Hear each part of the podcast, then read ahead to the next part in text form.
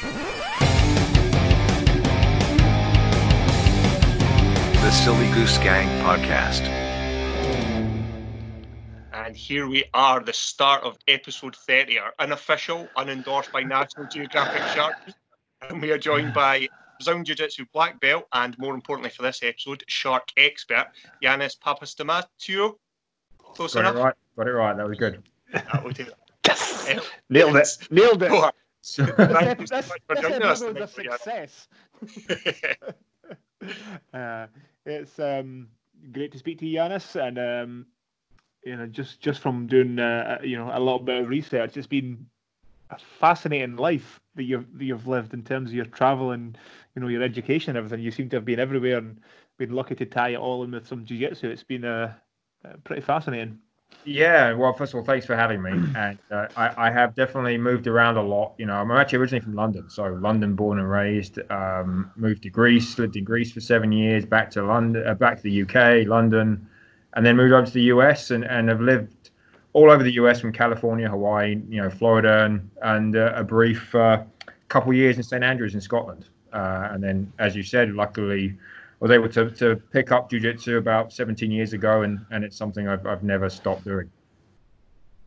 Yeah, it's a pretty uh, it's a pretty difficult thing to give up once you start it. It gets uh, it gets under your skin and uh, it's impossible to, to give It up. It is, yeah. I mean, and I and I it was definitely not the first martial art I had come from. You know, I started with Taekwondo and Aikido and kind of sort of classics like that, and then had moved into boxing um, for a while and um, Israeli Krav Maga, which is what I was doing before I got into jiu-jitsu. Um, and uh, it was actually through Krav Maga that my interest really kind of started when they, they started introducing some some ground fighting and said, oh, they, we've taken this from Brazilian Jiu-Jitsu, and I thought oh, I kind of liked I liked the rolling around grappling part, so um, I thought I'd give it a shot. And um, you know, the interesting thing about Brazilian Jiu-Jitsu is it's a fairly young style in a lot of ways, so it's Mm. not something that you can find everywhere. You know, I've been fortunate that for the most part, I've lived in places where there have been um, really good instructors. But I mean, in the UK 15 years ago, you know, there was maybe two or three places in the whole country you could you could um, find a place to train. And in other parts of the world, there was no, you know, there were countries where there was no instructors. So it, it's Mm. it's uh, certainly not uh, something that. Uh, uh, you know, is as easy to find. Now, it, I think it's it's changing, but but it's it's changing pretty Yeah. dramatically even over the last few years. Yeah, definitely. Is it, um, how does it feel then when you're when you're doing the old uh, day job and you're the you know the second most uh, capable thing in the water? Uh, I mean, most of my most of my day job is is like this in an office, you know. So uh, I, I I get to do some really cool stuff in the water, um, but I, that still probably makes up about twenty percent of my time. So despite despite Okay. all the cool videos, I would still say eighty percent of my job is Mm. is behind a desk. So Uh, I, I need the jujitsu to, to keep me keep me going. we were we were saying off camera, weren't we, before we started recording that jiu-jitsu and sharks have this kind of link where typically white belts, you know, now that me and Chris are blue belts, we can say that, but the little white belts when they talk about, you know, the mat is the ocean and I'm the shark.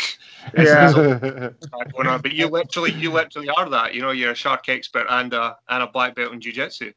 Yeah, I mean, I, I hear that quite a bit. Um, I would say, uh, you know, I, I get far more nervous around humans than I do most sharks. So I think, you know, often that the uh, the dangers may not be where most people think they are.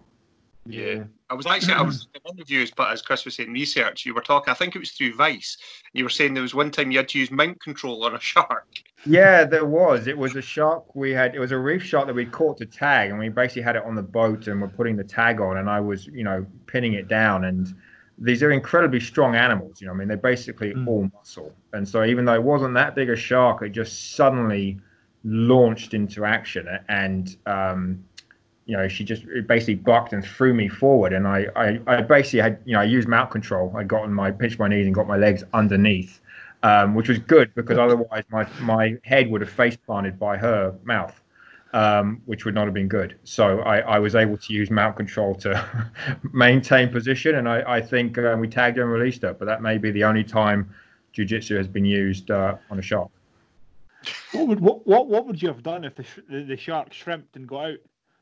I don't know. I don't know. You know, because I said her, her mouth, you know, her mouth was was free at that point, and um, uh, I just uh, remember because of that sort of you know mount control, I was able to stop myself. I launched forward, but but didn't go crashing down head first. Um, you you, you do, it's not a good place to be when you have a, a shark that heads No. whose head is free. so where? So sorry. So where did the um the, the, the shark fascination start, Yanis? Well, that you know, I, I remember being about five and telling my mum I was going to study sharks, and so I remember from that early on deciding that's what I was going to do. And again, I, I grew up in London, so I was you know landlocked. Um, my dad was Greek, so we would go to Greece, you know, every summer. So I spent a lot of time in the water. Um, you know, you, you you don't see many, if any, sharks in Greece. There are some there, but you're not going to see them. So I never saw any, but my love of being in the uh, uh, in the sea came from that. Um, and as far as the sharks, I mean, I remember there was a few key documentaries, and it's not like it is today. You know, now you you can turn on the TV at any point and see a shark documentary, or you can find stuff online. But in the in the 80s, it wasn't like that. Um, and there were very few uh, film crews that were going to film sharks. Very few uh, diving camera uh, people were willing to get in the water with sharks. So there was a National Geographic uh, documentary in particular that I really loved, and I had it on VHS, and I just watched that continuously. Um, and that really uh, helped my interest. And the other thing that also got me interested was actually Jaws. Uh, I know normally Jaws had the opposite effect for many people, um, but I actually thought Hooper, who plays, you know, who was the biologist, played by Richard Dreyfuss, was a, a really cool character, and I just found the whole thing fascinating. It's a great film. I love Jaws. I think it's an amazing film. But uh, those, I'd say, were the things that kind of got me on my uh, path towards wanting to study sharks. I don't know if we need to double back for younger viewers to explain what VHS is. VHS is this primitive tool but that we used to use to watch films that you had to Yeah. it was a, basically a very large tape and I, I played it until it was worn down Yeah, it's um. I think um, I was one of the, the the sort of kids who I was fascinated with when I was younger, kind of dinosaurs.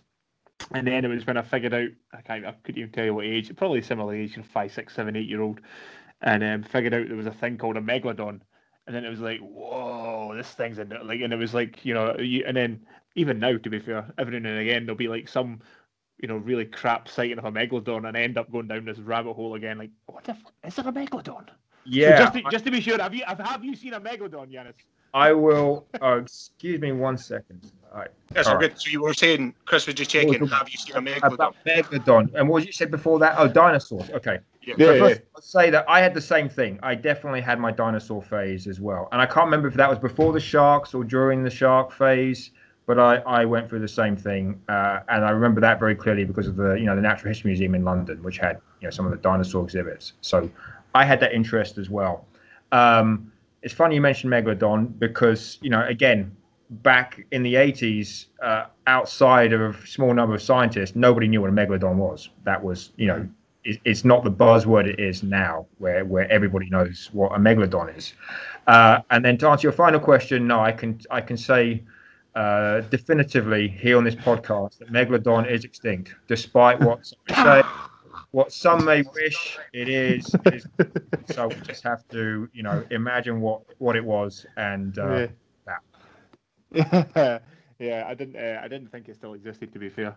Well, there is, you know, Um, there are, there are, there's definitely, a, you know, uh, continued, you know, groups of, of people out there who do believe very strongly that it is still exists or that it could exist, and and I'm going to say that it doesn't and it it couldn't.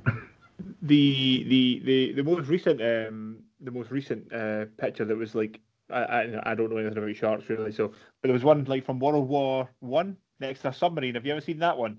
Yeah, so Where that's was great. like- but yeah, Yeah, well, I, I didn't know. That's what I'm saying. Yeah, so- only one so- What really caused this problem was it was actually it was actually a show on I think it was on Shark Week. It was a fake documentary on megalodon, which uh, you know had marine biologists who were actually actors. They weren't real uh, biologists, and then they had you know a series of these pictures that one of the ones you described. Ah, which is 100% fake.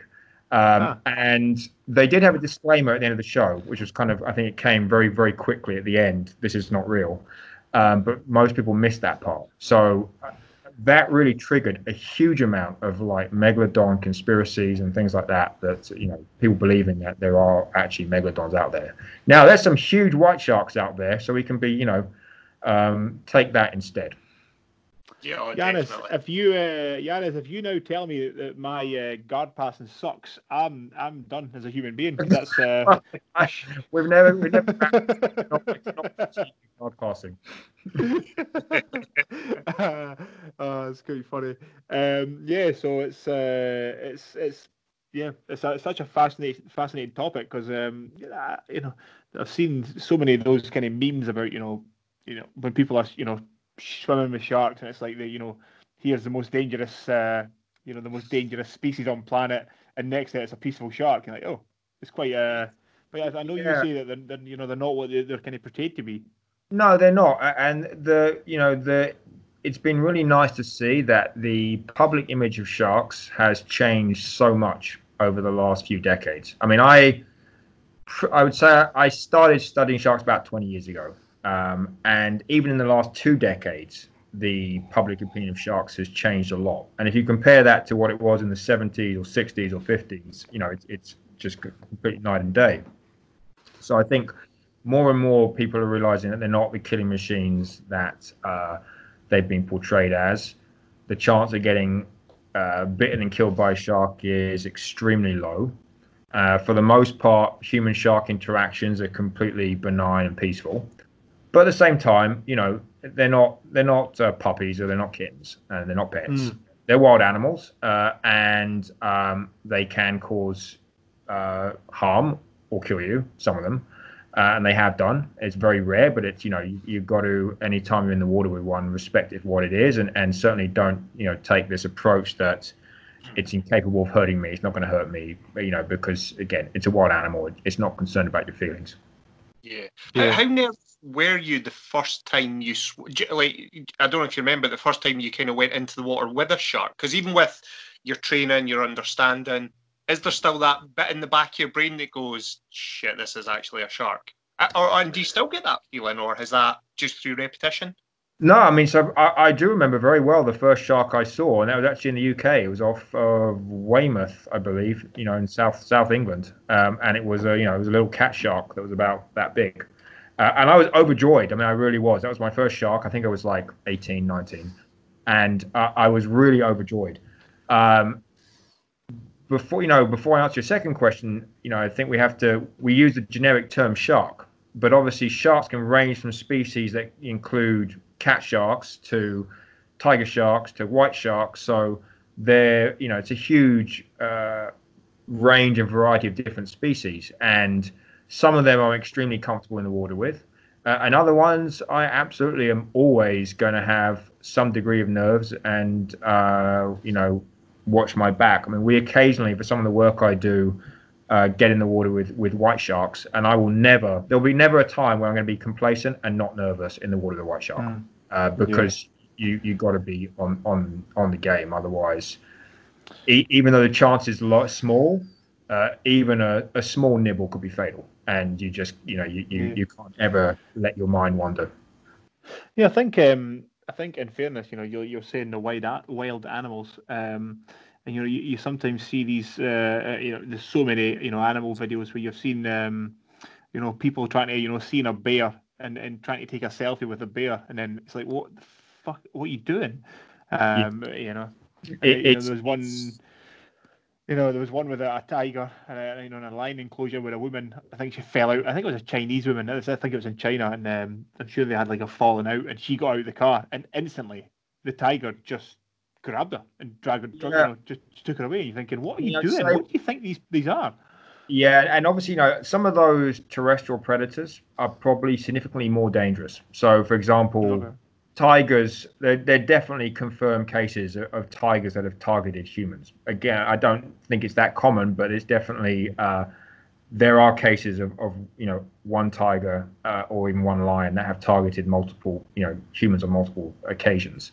Um, you really don't ever want to run into a grizzly bear um, that's out foraging, you know, because again, I think the chance of getting attacked is probably much higher than it is with a shark. So I think uh, mm. There's much lower risk with uh, sharks, even big sharks, compared to some of the, the land predators. But at the same time, you know, you're right. It, it's it's uh, you, you've got to doesn't matter whether you're talking about a bear or a tiger or a shark. You know, you've got to yeah. just give it the respect for what it is. And again, it's it's never being doing anything to be malicious. Um, it, but it also doesn't care about your feelings. And for whatever the reason, um, it would take very little effort to cause you significant harm or or kill you.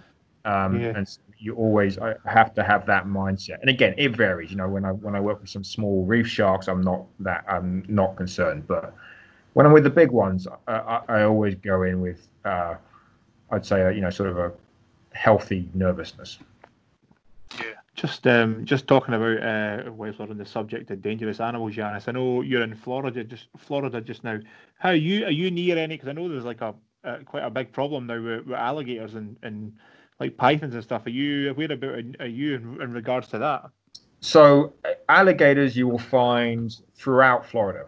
Pretty much anywhere where you have water, um, there's a potential for an alligator to turn up and so that's something that uh, I think everyone in Florida is, is pretty familiar with. Uh, I've actually done some research on, on alligators. So I don't only work okay. with sharks. I, I, call, you know, my lab is called the Predator Ecology Lab. So we do work with some other predators, and, and alligators have been one of them. Um, you know, alligator attacks are very, very rare, but uh, they, they have happened. Um, and obviously, the places you find them in, like in some of the freshwater swamps, things like that, are not really places that people go to swim. So they don't have as much chance of interacting with humans as opposed to, let's say, maybe sharks along the beach. Uh, but okay. again, there are some.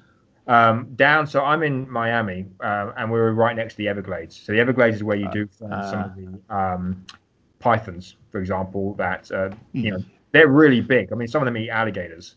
Um, we also have crocodiles there. We do have saltwater crocodiles in the Everglades. Um, again, for the most part, they're staying in the Everglades, which is not a place that anyone goes to swim. So we have very, very little human interactions. Uh, I've no, I've not heard of a python attacking anyone uh, in Florida, and I don't think I've heard of a crocodile either. Again, because where the crocodiles are, there's not much human activity. Yeah, so it's, I suppose it's that distance, isn't it? Keeping it away from the, the that human animal or the, sorry, the human I mean, animal interaction or the, the opportunity to have those interactions are lower. Absolutely. So when you look at when you look at whether it's number of shark bites or alligator bites or whatever it is, it's always partially going to be a function of how often do humans and that animal cross paths and interact. You know, so if you look at um, shark bites, you get more in the summer. Why? Because more people are in the water in the summer, and so that obviously means that the, the chance of uh, a shark and a human crossing paths uh, and, and, it being negative uh, goes up. Yeah, that makes I mean it makes sense. just, yeah, there's no, if there's no humans there, then you're not going to have an interaction. So you know, yeah, so yeah, uh, just makes sense. Yeah. Which, which um, so I was going to say, do you think that's part of the reason of the increase of attacks is that more people are spending more time at the beaches in the water, maybe surfing, scuba diving, stand-up paddleboarding, those activities have maybe became more popular. So again, just the, yes. the high level, higher incidents. Generally, yes, because again, if you look at the number of humans, you know, doing in water activities, whatever that may be, that's obviously gone up a lot in the last hundred years, uh, and so generally you will see an increase in the uh, number of, of bites uh, taking place. And we, you know, it's going to be interesting to see what the numbers are after this summer because you know with mm. COVID, um, that has obviously probably you know had a had a big effect on how many people go in the water. You know, and so I would expect to see that the bites are going to be much less this year. Now, who you know who knows if that's going to be true or not, but but we'd at least predict just because there's going to be less humans going in the water, that there might be less bites. Would that have, um, on the flip side of that, Yanis, would that have an effect potentially next year if sharks start coming a little closer to shore? Would that have an effect? Is that possible? That sharks would come further further in well, shore? There's so, you know, we have noticed, and this is not scientifically proven, I'm just saying based on observation, that, for example, in the waters around here, um, around Miami, we have this sort of region between the ocean. You could basically go through the channels. You have this region of, of water called the intracoastal, uh, and so it's you know it connects to the ocean, um, but it's in between the city, uh, between Miami Beach, for example, and the and the rest of Miami. And we have had more observations of of kind of big sharks coming into not just sharks, big animals coming into the intracoastal, especially during the lockdown period. Mm-hmm. So big hammerheads, for example. Uh, and I think if it is due to the lockdown, it's probably because there's been a lot less noise. You know, uh, it's a very popular area for boating, for example. And with the lockdown, there was very, very little, if any, boating going on. So it must have been an unusually quiet environment. Uh, you may not think of the ocean being noisy, but you can hear, believe me, you can hear noise if you start to listen. Um, and so I do think there probably were more animals coming in close to shore if that's true, you know, that's not going to last long. As soon as boat activity increases, which it mm. already has here, you're probably going to get those animals leaving. So I doubt there's going to be um, any effect by next year. I'd also add that by where the beaches are, um, sharks regularly go very close to the beach anyway. You know, so that oh, that yeah. part is probably not changing much because you'll see them right up by the sand uh, in a normal year. It's, it's always yeah. crazy seeing those photos. We were watching one the other day, a documentary about sharks, and it was showing that overhead, almost like a drone shot, and people are paddling probably mid thigh depth, and there's sharks on the beach side of them. Yeah, and so that's we have that oblivious because they're, they're they're obviously smaller. Well, we have that every year. So it's it's those are mostly black tip sharks. It's a migration. They migrate up from uh, up north, and they come down every winter spend the, about the spring here, and they they migrate back south again. Um, and they are in their thousands. I mean, there's thousands of them. It is. I mean, you look at the aerial footage, and it's incredible. Um, they're actually very, very shy. If you get in the water with them, it's very difficult to see them underwater because if you ever get in the water, you just they basically scatter. And so, often people don't realize they're there because you know they don't have that aerial view. Um, and even if they do know they're there, uh, the chance of those animals biting you is, is really very low because they're, they're again they're fairly small sharks. Um, it does happen, especially under certain conditions. If it's been raining and it's murky, and they might you know mistake your foot for something else. Um, but generally, the risk is is from those sharks really pretty low. Yeah, that, um, that you know, all you know, this this talk of them being reasonably close to the shore, and this is ridiculous because I only, you know, swim in the ocean in Scotland, but it still freaks me out. yeah, it's, it's if you're not, you know, again, I, I grew up in the UK, so I, am also like, you know, it's not something we're used to. But even here, I think people have only realised the extent of how many sharks are in the water, and by that I mean the public, recently, uh, and that's because now we have things like drones, which everybody owns, and so people, there's there's so much, you know, video of these sharks. I mean, 10 years ago, if you weren't flying a plane, you weren't going to be seeing that. And so yeah. um, there wasn't that sort of, not that it was unknown to science, it obviously was, but it was definitely not as clear to the public. Uh, you know, Scotland, uh, uh, you know, you may not have sharks right up close to the beach, but it's actually a pretty um, sharky environment. So it, it's actually a, a, good place to um, study sharks. You do have quite a few different species of sharks in, in Scottish waters. Scottish waters was the first time I saw a shark. I'm from originally from Arran, over on the west coast, and we get the basking sharks migrate up the west coast. Um, and the first time I was out with my, my, my grandpa, and I was in an old-fashioned wooden rowing boat, and my grandpa tapped me on the shoulder and said, "Look," and we, you know, a rowboat four or five foot long, and this sea monster when you're five years old, with its mottled back, just appeared, bumped the boat, and the boat wobbled, and obviously I screamed in an unmanly fashion. And my said, it's fine, it's fine, it's the basking shark. And I had never seen a shark before up until that point. Um, and it had the, you know, the massive broad back and, you know, the, the water just cruising along. Yeah, I mean, you're incredibly lucky. I, I actually, it's one of the few shark species I haven't seen. So it's actually very high on my list. Despite living in Scotland, it was very high on my list of species I would like to see. Um, and I, would you know, arguably Scotland may be the best place in the world to go and see basking sharks. And you're actually now seeing, you know, an ecotourism industry start on that, where they're taking people out snorkeling to, to see them because now people are coming from all over the world to see them because that's the place to go to see them. And, and um, you know, basking sharks uh, eat plankton. So they're actually, you know, they're, they're not a threat in the sense that they're not in they're not uh, big carnivores unless you're you know microscopic crustacean. Um, so you're you're fairly um, fairly safe, um, with exception of the the only uh, basking shark induced fatality I know was a basking shark that sunk a boat and and the sailors on board drowned. so that's the only one I know of. This is um this does not do me any favors when I when I have to think about jumping in the, the sea to do some swimming. You'll you'll is- you know you'll know where the basking shark areas are. So I, I wouldn't. I, they're not target you. So you'll you'll be okay. I freak I freak out though, Yanis, when I'm in the water. and, You know, you touch something and you go, oh, I don't know what that was, and it's like What? an old an old fishing net or something. It doesn't help when when it's murky and freezing.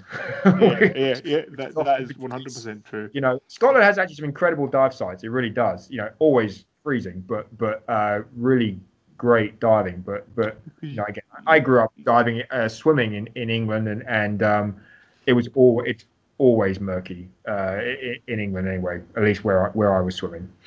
But but you you do quite a bit of uh, diving as well. Is that is that right? I do I do a lot for for work. Um, in fact, it's almost exclusively for work now. So yeah, dive, diving is a pretty big component of, of my my research. Yeah. You do cave Um, diving as well, don't you? Technical diving. I cave do. Yeah. So uh, the the technical diving, I mean the technical diving is basically any sort of diving that goes beyond recreational limits. So like going much deeper than than recreational divers can go, or into caves.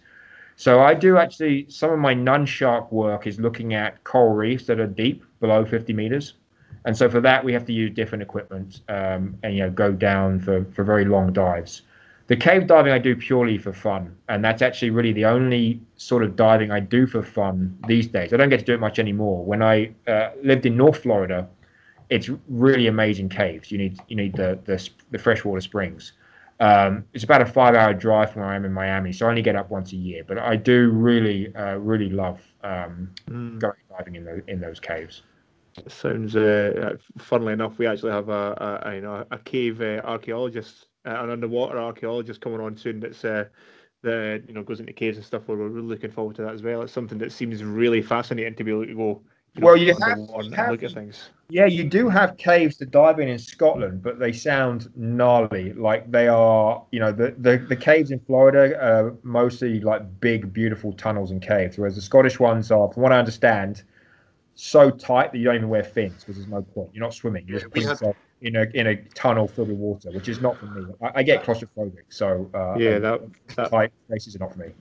We that had freaks me uh, yeah, we had uh, Andy Torbet who's who does a lot of cave diving. I know, he was I on know one Andy, our- yes. Oh, do you know Andy? Oh, yeah, you we had got Yeah, Yeah. yeah. he was talking about um, cave diving and he said there's one and I can't remember where it was, but the entrance is called the letterbox for Yeah. obvious reasons. That is literally about 18 inches Yeah, and you, you've got to climb through that for like seven or eight minutes before you get to the actual cavern. And as you say, 99% of the time it's flooded, it's pitch black.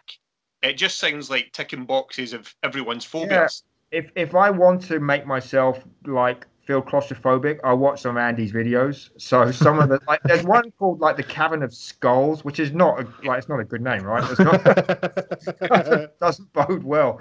But he, I mean, he he does some of the crazy stuff that I would never even dream of of doing. Um, you know, those really sort of exploratory uh, caves, very very tight tunnels. Um, that's not for me. I, I have no interest in dry caving. Like again, going through tight tunnels uh, is not.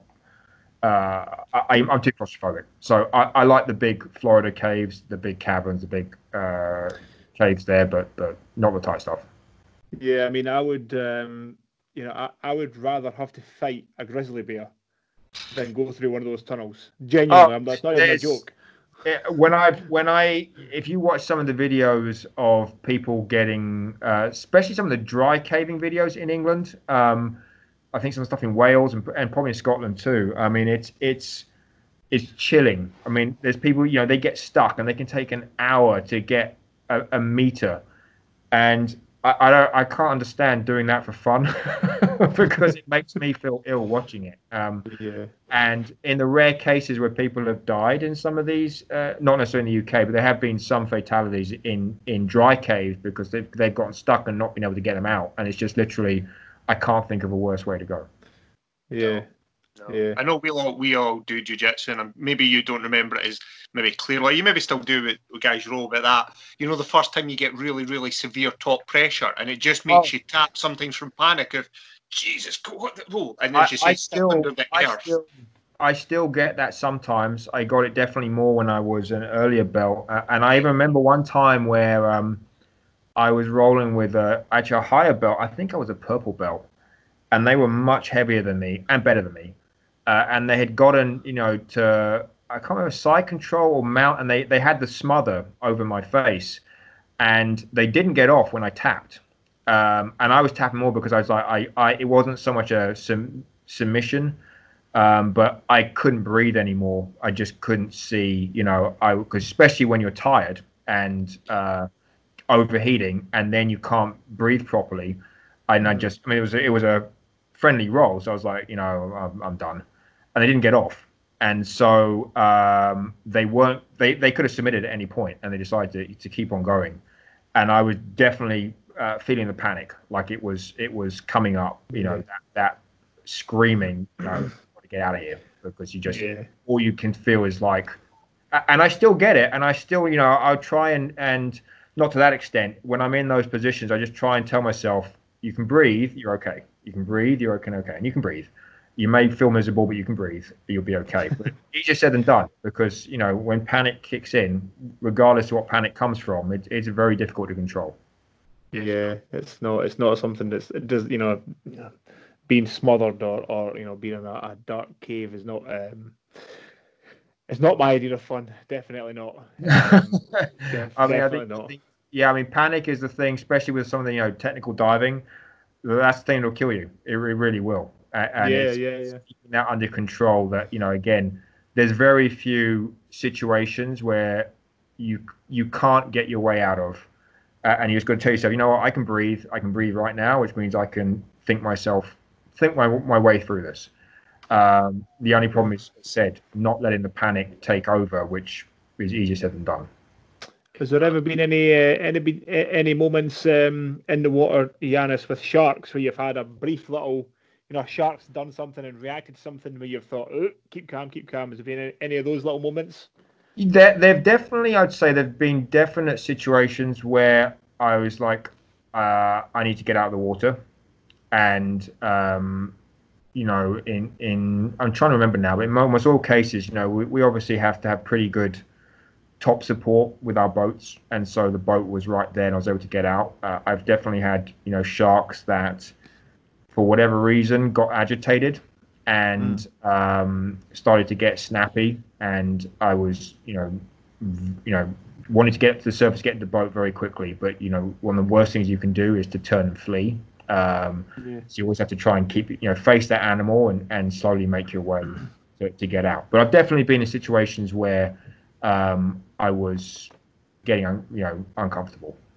Yeah. Is it, so is, do the same rules apply? Just what you're saying there about not fleeing, almost with.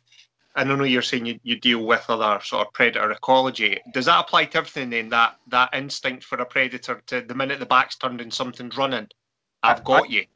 I think the general, and again, I'm definitely not an expert on what you should do against a bear or alligators, but from what I have, you know, the little that I do know about that and what I do know about sharks, you know, it seems to be the pretty much the general rule is that turning and running is, is a really bad thing to do. Uh, I've Yeah. heard people say the same thing that that is really not the thing to do. Uh, a lot of these animals we don't realize can outrun you. Um, and it definitely is for sharks that um, you you don't ever want to uh, in those situations let them get behind you. Uh, certainly when we're dealing with really big ones, if we're ever with white sharks, you never want to have a white shark behind you and not know it's there. So if we are in the water, we always have at least two people, if not three, if not four, so that all angles are covered. Because you know, uh, you you always want to make sure that that animal knows that you know it's there, uh, and that's Yeah. kind of the important thing. And one going behind you is definitely more of a risk. Don't don't don't ever like a, let a shark or a bear take your back. Don't don't always, al- always gu- always feel guard. don't um, well, how do you, you know, do you is there is there things that you do to monitor um like behavioural patterns in the water so when you're you know if you're doing something and there's a shark is there is there little things that you do to to monitor that? Yeah, I mean, there, there's things you can look out for, like certain body language that, you know, the way they swim, how they drop their fins, which may be a sign that they're getting agitated. I mean, the, the biggest sign is they start speeding up. Uh, and it may be more that, you know, they're turning very frequently, but the speed at which they're turning. Um, and then, you know, kind of a key is there's generally sort of a healthy distance that they like to keep from you, you know, which may be half a meter or so, maybe a meter and even if they're coming in close, they tend to sort of maintain that distance. Uh, and I think once they start um, coming beyond that distance, coming even closer, they're, they're, kind of, I think they're losing their inhibition of you for whatever reason. And at that point, uh, that that to me is, you know, I, I'll be a lot more cautious. So sometimes they'll come in close. You'll definitely have species coming close, in which case uh, I like to get something sort of up between me and them. Like just could be the fin, could be a camera, something so that they, if they want to bump onto something, it's not my flesh. Uh, and if need be, maybe give them a little push. You, you don't want to start antagonizing them. And I've seen people do this. That they their instinct, you know, if one comes in close, is to hit it or to if you have a spear to prod it, and that generally just really uh, pisses them off. So mm. uh, you, you want to avoid that, but you want something to put some pressure back on them. Um, and sometimes they'll go around and leave and come back in. Um, and once they've started to do that a few times, if they've done that two, three or times, then I'm like, okay, this animal has lost respect for me too, in the sense of it's no longer cautious about my presence, um, which uh, starts to concern me. So at that point, I would I would definitely you know be keeping a very close eye on that animal and, and then maybe decide it's time to get out. Yeah, yeah, it's um, quite a fascinating thing to see how because you know there obviously is patterns that you can you know with anything you know there'll be little trigger signs. It's quite an interesting thing to um to pay attention. I know I mean I've listened to things before about you know you know you know Navy SEALs and stuff saying if they're in the water they're always taught to you know punch a shark in the nose and all this kind of stuff. But is that is that is that silly? I mean, I wouldn't say it's silly. I mean, here's the thing: if one if one does bite you, um, and you're in the water, then you you want to fight back. Uh, I think you know giving specifics on like the death punch, you know, jab the eye, the this. It's more just like start fighting, um, and yeah. I you know I think you know a, a, a, vulnerable location is going to be the eyes or the gills, but you know good luck trying to. Uh, yeah find that in the moment. But definitely, I mean, you've got to fight back. So striking whatever it is, and people have fought sharks off before, so that's that's not yeah. uh, unheard of. Yeah. Um, yeah, I'll, I'll, put these all in my uh, my, my memory now. Hopefully, the chance you ever having to do that is very very low. So yeah, but it's one of these things that you every time I'm going to be in the water now, even if I'm in a, a loch in Scotland, I'm going to go. Is there a shark in here? What did Yanis tell me? Well, I, I, um, you know, I worked with a, I, I've worked with a, a cameraman who spent um, a lot of time uh, diving in the water. We did some diving projects together, uh, diving very deep, deep lakes in the US, very deep wrecks, shark stuff. And the, I asked him what the creepiest dive he had ever done was, and that was a TV show they did in Loch Ness, where they sent him into Loch Ness at night to film, and he just was like, it was eel. There were eels everywhere. He just said that place really just scared me more than anything I I didn't I know. Um, sorry, two seconds. I just need to, uh, my my low battery lights just came on. I can still oh, hear you.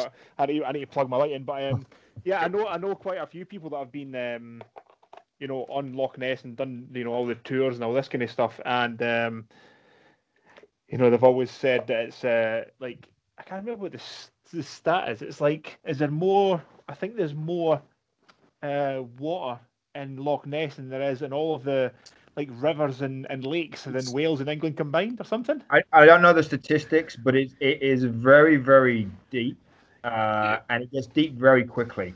Uh, and it's just very, very dark, uh, very dark water, which is, you know, you may think of, you know, obviously diving anywhere at night is dark, but there's a big difference between being in very clear water and being in very dark water. Yeah. And um, I think it's also you know, Loch Ness's reputation is going to play on your mind no matter what.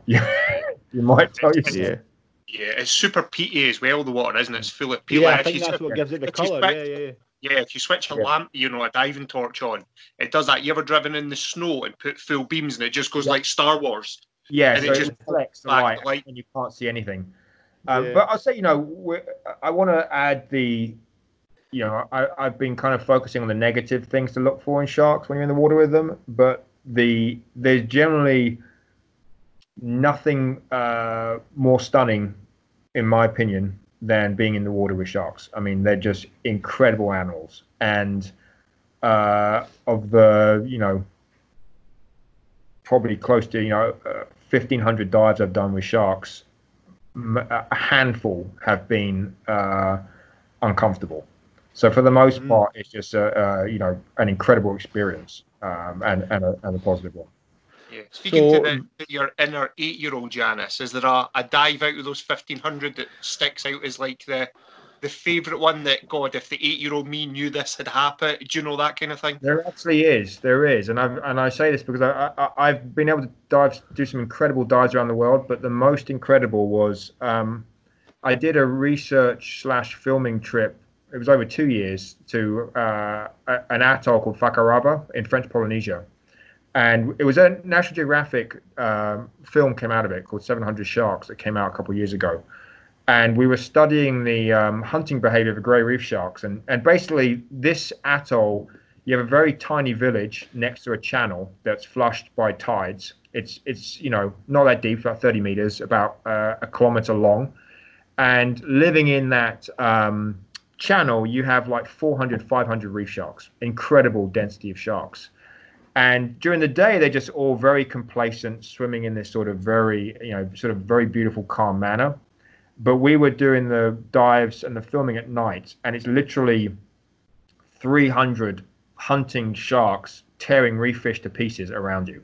I hmm. mean, they are going in, and you can hear the coral being picked up and smashed. You're like, it sounds like a bulldozer, and it's those sharks going after fish that are trying to hide. I mean, seeing natural predation in the wild is very rare. I think I've seen it before. I'd gone to French Polynesia two or three times.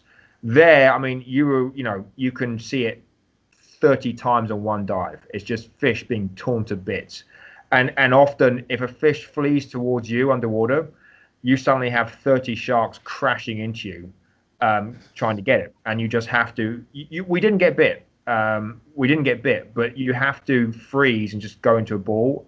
What you do not want to do is doing anything like that, any sudden movement, and you probably would get bit just because they, you know, are going to bite something that's moving. When you're not moving, they'll crash into you, but um, aren't biting.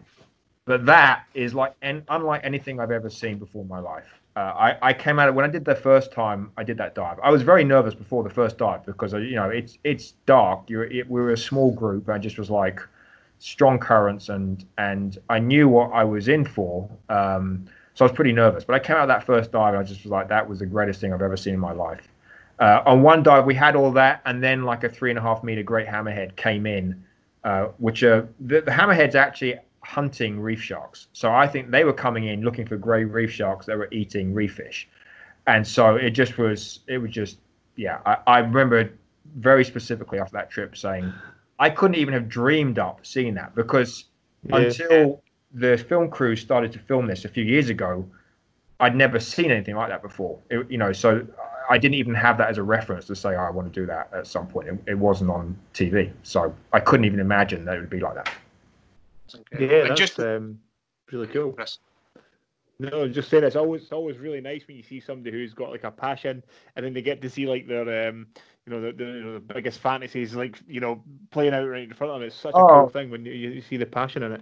Yeah, and there's been there's been multiple times. I mean, uh, many many times. I just you know I come from dives and just like you know I, I dreamed of seeing stuff like that when I was eight. Yeah. Uh, so it's it's very uh, I'm very fortunate that I can uh, do those things I, I you know dreamed of doing. Yeah. I mean, on on on the flip side of that, Yanis, what's the what's the one that's um, you know, the one adventure dive to, to, to you know go looking for sharks and stuff? What what's the one that's got away from you so far? What's the one that you want to do? That I haven't done. Yeah. Um, well, I've not the the basking sharks in Scotland is is is high on my list. Um, there's definitely, I mean, there's lots of places I haven't been to that I'd love to get to see. Cocos Island off of off of Costa Rica. Um, I'd like to do some more open ocean stuff. Like I, I've never seen a mako shark underwater. I have seen a blue shark, but not in large numbers. So I'd like to go to some of the places where you can see uh, lots of blue sharks.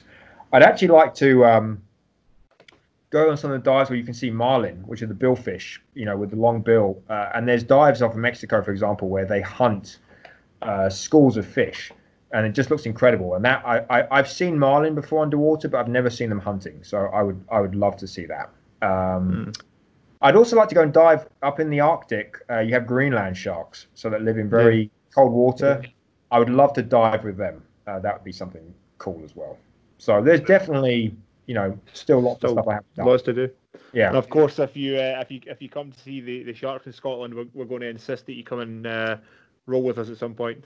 I would love to. You know, I I uh, really loved uh, my time in Scotland. You know, I was living in Anstruther, which is a small, pretty yeah, small yeah. village by the sea, and and actually that lifestyle really suited me. I love the, the the British village on the sea. I absolutely loved it. I loved living there. I, I liked the quiet. Um, and I really, uh, you know, Scotland's an incredibly beautiful country, and um, I made a lot of great friends when I was there. So unfortunately, I haven't been back since I left. I left in uh, end of 2015, but um, mm. any opportunity I would have to get back to Scotland, I would take. Um, and of course, uh, oh, of course, of course, Anstruther has the best fish and chips in the world. Amazing fish and chips. I, I still sell the, you know, I'm like promoting the Anstruther fish and chip shop around the world. and I lived, I luckily lived like five minutes from there because you know in the in the winter it's fine, but in the summer the line for that fish and chip shop is going around the corner. So yeah. I was I would just go out from my house, check the line. I'm like I'm not waiting in that, and then when it got small enough, run out because it really yeah. is just something else. Unbelievable, yeah! It's such a nice little place, Angela. Really, really beautiful little place. Um, yeah, but it's uh, yeah, there's there's some interesting stuff still to be done. I mean, it's it's quite lucky that um, I suppose it's not lucky; it's your profession. But you know, you, you get to go to these really cool places um, as part of the job. It's it's you know it's uh, it's quite amazing uh, that people can make these things happen out of their, their passion and their um, you know their line of work. Yeah, I say I've been I've been very lucky. I, have been able to explore and, and go to you know places all over the world, and uh, there's obviously a lot of places still to see. But um, I I I absolutely I mean I love traveling. I hate flying. I hate airports. I hate planes. Yeah. But other than that part, I, I you know I love to visit new places. Yeah. Is there um is there anything uh, you know in the you know you said you wanted to do some the, the open ocean stuff? Is there anything uh, in the sea that you know potentially scares you in terms of you know just the size, the depth? Is there any, any of that I stuff mean, that worries you? There's, you know, I, I, don't get me wrong. There's sharks that that worry me. Um, in terms of animals specifically, you know, um, I mean, I'm sure there's there there, there are, and there's it, it's often not necessarily at the the animal, the specific animal, but the context. You know, like you may. Mm. I think most people, for example, will have a, an interaction with sharks where the sharks are in a complacent state. They're not naturally foraging. Even if there's bait in the water, they're not in a natural foraging state. And so you may get this impression this is what they're always like, because most people won't see them in a true hunting state. And when you do see them in a true hunting state, it can be a very different uh, and much more intimidating uh, scenario. Uh, and I think that's probably true for a lot of big marine predators. Um, one that definitely sounds quite intimidating um, is the leopard seal, which you get in the Antarctic. Uh, and mm. so that is uh, doesn't look like other seals. It's actually got quite a reptilian face. Uh, it eats penguins. Uh, it's a huge. I mean, it is a massive predator. Um, it, I know at least one one uh, diver has been has been killed by one. Um, so that definitely looks like a, an animal you, you know you'd have to be very cautious around in the water. But I'll say that my biggest fear being in the water is not the animals. It's things like currents. What what has nearly killed yeah. me has been uh, things related to, like I said, very strong currents, getting lost at sea. That that's something that I I'm much more fearful of than than the animals in the water. It's um, I'm, the, the, the, the ocean is something that just terrifies me. And I mean, I've, I've swam I've swam in the ocean, you know, for triathlons and stuff. So I've swam in it. It's something that is terrifying. It's so vast and deep, and you know, you can't see things, and it's just it it's such a terrifying place. And then you you know, you can you realize that you, you get let's say you get caught in a strong current and that can often that often happens. You know the current can suddenly pick up or you just get in the water and and um, the current's just ripping and you realize how helpless you are you know? Mm. there's no way you're going against it there's no way you're going to make it to shore there's no way that if that if a boat doesn't find you you're not going to get rescued you're not you're not swimming to shore there's no way you're going to you're going to swim against that current and, and you just realize how um, insignificant you are when it, it comes to being in the ocean and so Yeah. my major concerns now with working underwater are uh, safety procedures for making sure the boat finds me. That that is my my biggest concern. I'm not, I'm not that worried about the animals. I can handle Mm. most underwater. What what really uh, worries me is that if the boat loses me, I- I'm reliant on them finding me. And uh, I, I, I think the um, the important part there is um, you know when you're saying uh, you know if there's you know strong currents and stuff you have no chance and the, the you know you have no chance No. Like, Oh, no, you- no chance. no, you, Yeah. no the- the- Yeah. and and it's not it's not like a well no chance but you know yeah no no no no I mean I I, I did um a, a triathlon from you swim from Oban to you swim across the Sound of Kerrera to the Isle of Kerrera and at the start, you know, you, you, you kind of swim this way, but the current's coming this way. So I didn't realize that, and everybody went on this side of like the starter, and I went, oh, there's loads of space in this side. I'll start here, and didn't realize I was swimming into the current, and it was only a short, you know, it was only a sprint triathlon, so 750 meters. And it was the worst thing I've ever done in my life because I was swimming into the current, and it was like I'm knackered, and then go, oh, I need to tread, and then you moved five meters further down. It's horrific, absolutely horrific. It is, and it's you know I think people get caught off guard. You may be used to going to the beach in places where these sorts of currents don't exist, and then you go to a place that has rip tides or a place you know where the currents are extreme. I was doing some work off Japan. We're doing some shark work a few years ago, and um, we were working off around this offshore island where there was uh, schools of hammerheads. It was an incredible place, but um, we had a professional um, free diver who was with us. He was a professional spear fisherman, and he was also a world champion um, uh, big big wave surfer. Um, Mm. And so he was phenomenal in the water. And so he and I, for just for like you know, we were having some downtime, had gone for a snorkel around some of the rocks, and it was these big jagged rocks, and just uh, the currents weren't that strong. Where this big surge had come in, and I suddenly found myself sort of, you know, I could see I was getting dragged towards these rocks, and so I was like, okay, I'll swim away, and was swimming, you know, and, and I'm by, I would say by the normal public standard, I'm a decent swimmer. I'm not amazing by, you know, uh, in you know compared to professional water uh, water people, I'm not not, not that great. Um, and I realized I wasn't going anywhere. And so I look up after swimming for two minutes and I'm closer to the rocks. And so then I'm starting to get the, the panic because I'm like, oh, you know, I'm stuck. And so then I'm kicking as strong as I, you know, as hard as I can to get out. Now my, my buddy, he, you know, he's a phenomenal um, water guy. And so he had just gotten out of the current very quickly um, and hadn't realized I was still stuck because then he was around the corner. So then I was starting to get really, I was like, you know, I, I'm I'm in trouble now. I had a camera with me and I was about to start ditching my camera and everything because I was like, I, I can't get out of this current.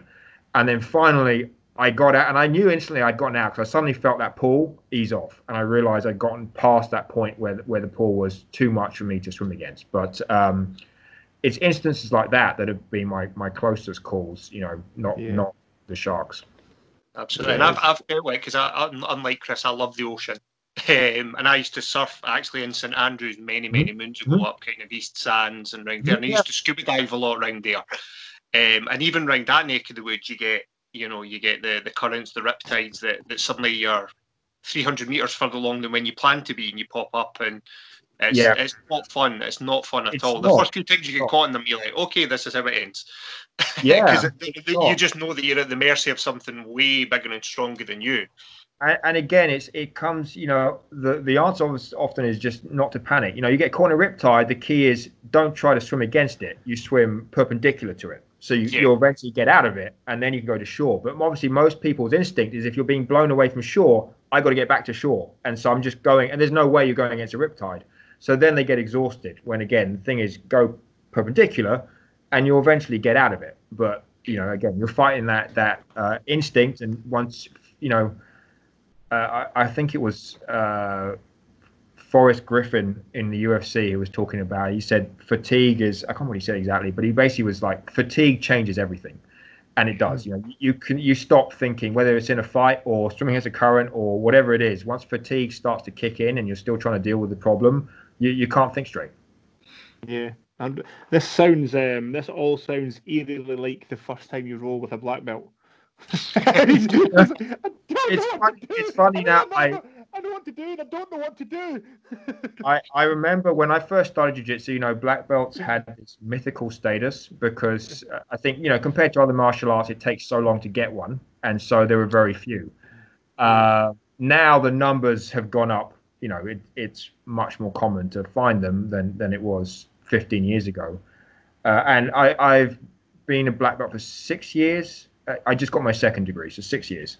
Um, and now I'm like, I don't think that mythical status applies to me. Uh, you know, whether things have changed, uh, whether the, the quality of white belts has gone up, I don't know, or I'm just getting old and my reflexes aren't what they used to be. But uh... it's um, it's it's hundred percent uh, uh still a thing. It certainly was for me. Uh, I think Ali would tell you the same. You know that when we rolled, uh, you know, the first time, our professor um, Dan Reed, he's a, a guy. He's not from Dunfermline, but he's now in Taiwan. Um, so he comes over from time to time. Um, and, you know, the first time I got a, a you know proper role with him, it, it you know he, you know he's playing he's playing with you to begin mm-hmm. with, and then once you try and you know you know you you move an underhook and you're trying to pass guard, and then it's just like no, and then it's just like oh this is this is different. I don't understand, and then he then he sweeps you and he's on you know his top pressure doesn't make sense, and you're like, oh my god, like I, I understand how to get out of things, and I, I don't know what I'm doing here. This is just, and it's what you know. We've said this quite a few times in the podcast, you know, you know, especially in, uh, you know, people talk about fighting and you know UFC when you, well, I just stand up. You wouldn't. You know, it's like I would, I would just, I would just swim away from the, the current. It, no, you, no, you, you don't understand. yeah, easier easier said than done. I mean, what what I you know with with uh, white belts, I've noticed you know that you, there's a few different categories in terms of how they roll with when they go with higher level uh, belts. You have some who are just very nervous and just very cautious, almost like they don't want to piss off the higher belt and get hurt, even though any decent mm. higher belt would obviously not going to hurt them. Um, but they seem very cautious. Or there's others that are trying to be technical, and obviously because they're white belts, they're not, and um, you know they get uh, obviously handled pretty easily on the ground. But that, that that's that's the the learning curve. And then you have those that almost have that um, how to put it. Their goal in life is to be a white belt who beats up a black belt, and so they're just going at it like you know this is this is the the most important moment of of their lifetime, and then it's just like, oh god, here here we go. so I don't get too many of those, but it does happen. It's um it's funny even being a even being a blue belt and you get somebody. So I'm I'm you know me and Ali me and Ali are both you know kind of big big guys. Um, or bigger guys, and uh, you know you'll get somebody who comes in as a white belt, and they think they can just attack you, and then you know you'll sweep them and, and tap them, and then they kind of get angrier and angrier and angrier, and they just start attacking you. But the more they attack you and the more aggressive they get, they just keep you know pulling their arm out, and you go, "Oh, thanks." There's an armbar. There's a guillotine. Yeah. There's a frag. They don't realize how, how, it works.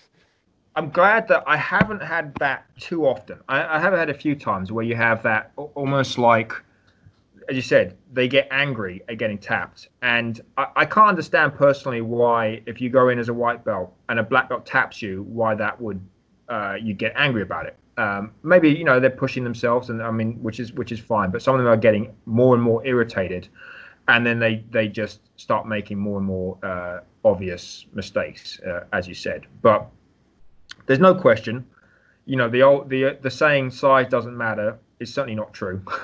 you know, size definitely matters. Uh, it may not matter as much if somebody is untrained, but there's there's no question that um, yeah. uh, mass, you have two people mass, the same. Mass, yeah yeah, if you have two of the same skill and the other one's much larger and stronger, then that person's going to probably win. And even in the case you have, you know, people with different skills, but one is much stronger than the other, then that can neutralize the, the skill difference. Yeah, hundred percent. It's um, yeah, we, we see it quite regularly. Especially if you look at top level jiu-jitsu competitors nowadays, they're all jacked. They all look like Hulk. Yeah, yeah, yeah. I mean, there, there's no, there's, you know, we we we have I mean, that's why there's weight divisions because obviously it, it it does make a difference. You know, funny enough, when when I I don't I, I haven't competed in a long time. I hurt my back when I was just about to get my brown belt, um, but I competed a fair bit, especially at purple belt, and um, I actually started to get the most success when I dropped down a weight category. Uh, no, sorry, I take that back. When I went up a weight category, because I was doing better um, against the slower, bigger guys than I was against the um, much faster, smaller guys. So uh, for me, that that helped. Now, of course, then you find you know there's there's these uh, big grapplers who move like uh, they're you know several weight classes lower than they actually are. So they they have it all. They have the strength of being a big guy and the speed and skill being a small grappler, which is you know Yeah. Uh, I, I I don't have. But uh, a few there's a few individuals who are lucky to get both. Now, did you? Who, who was it you got your blue and purple from, Yanis? Was it was it Renzo?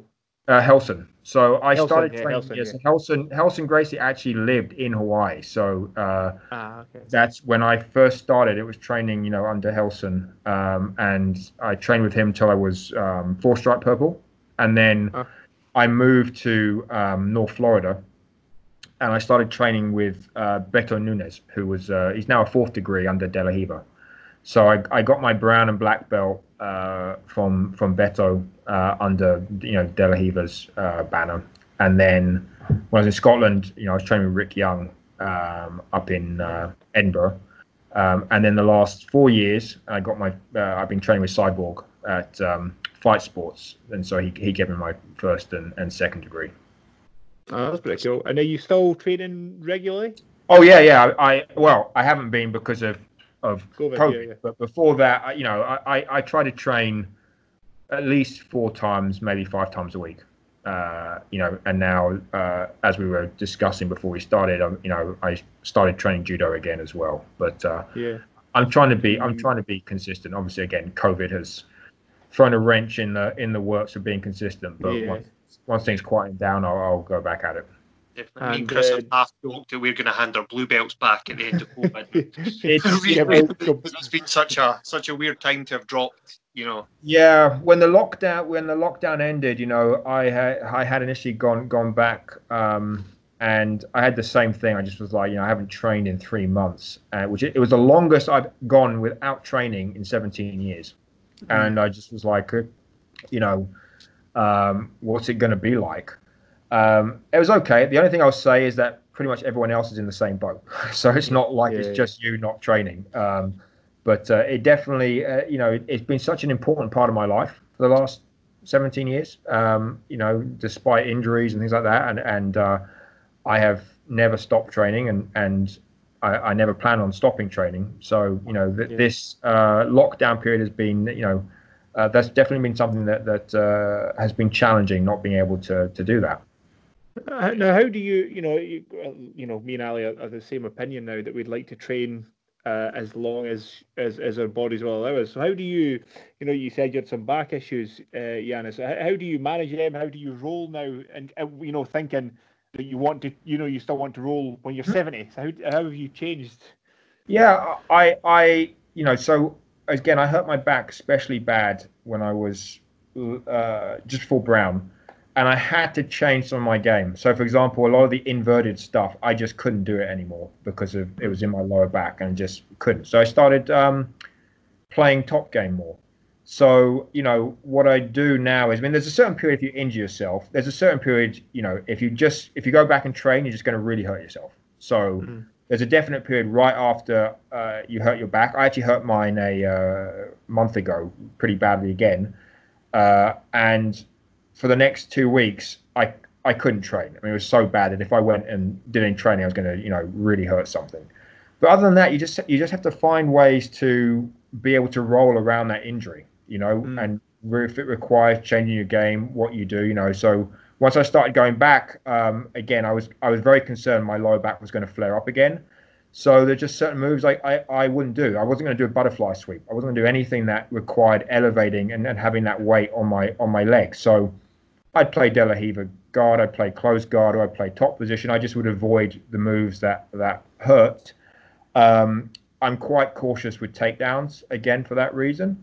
Um, but again, you know, you you I try and train hard. I, I don't want to just be like just practicing the move. I, I like to to roll and train hard. So I, I will still try and go uh, uh train as hard as I can. I just know know your limitations. And again, I, am not a professional grappler, so uh, you know I have a day job and um, I, I can't afford to get too badly hurt uh, for that. So I know my limitations and uh, I try and work around it. And do you get, um, you know, have, have you had a lot of rounds with uh, with Cyborg? Is that something you get to do? I, have managed to go. I mean, uh, you know, uh, I, have managed to roll with him a fair bit, uh, and obviously, you know, he uh, he's he's nice enough not to like to give me like a, a couple of minutes because um, he could finish me in 30 seconds if he wanted to. I mean, he's just like uh, he's an example of a very big, strong guy who moves like someone who is much smaller. So his game, in fact, that's where he became famous. You know, his tornado guard. He has a style that you you don't see in many big guys. It's it's more of a small small man's game, um, mm. but he's able to play, use that with his size and strength as well.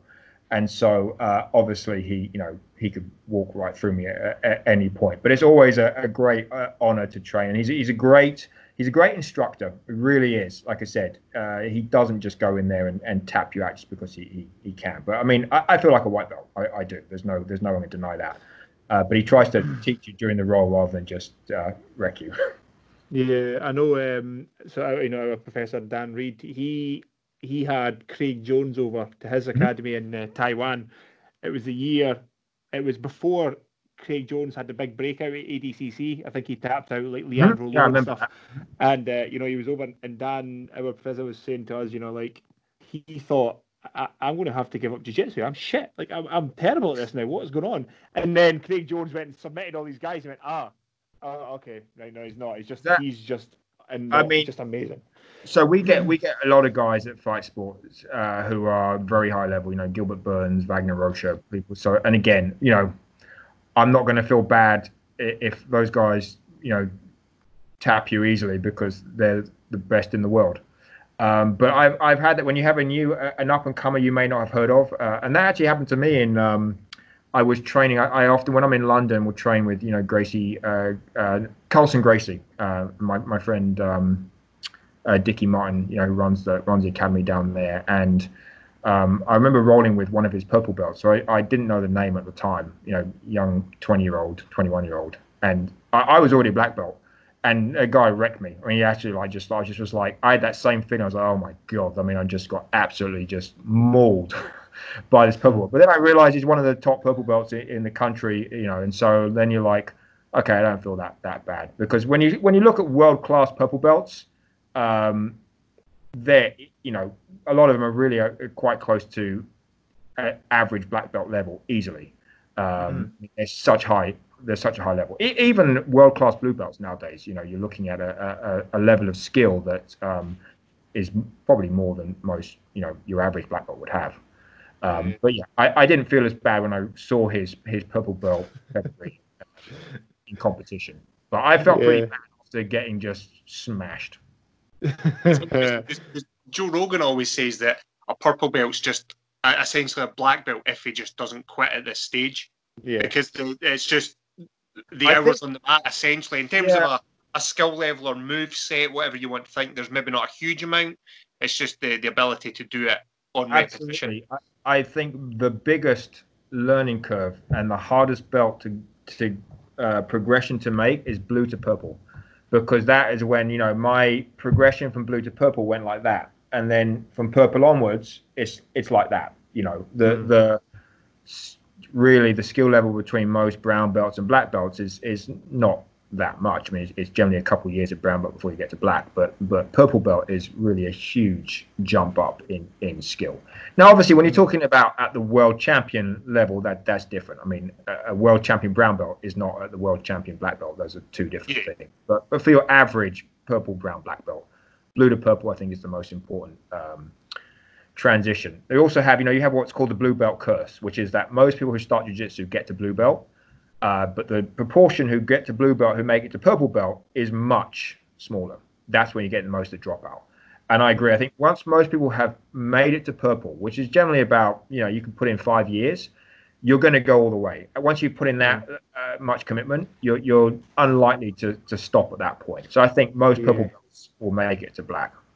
Yeah, I mean, I think um, I I had kind of thought by the end of next year, and maybe you know a purple belt, but I, I don't know how far we're going to be pushed back now with with COVID, uh, not training so much. Uh, but you know that would be five years basically. Yeah, Yeah, I've been which is- training, I so I thought that'd be quite a nice number. It, it is. I I mean, I remember, you know, being really. Uh, it was a big event for me getting my purple, and and the number of years you put into purple is really equivalent to the number of years that uh, would go into a black belt in most other styles. I mean, the average Hmm. in, in, in Taekwondo, karate is going to be five years. Would would almost certainly you'd be black belt level. So. Hmm. Uh, I think that the time frame is, is very similar to what other styles would be Yeah. giving.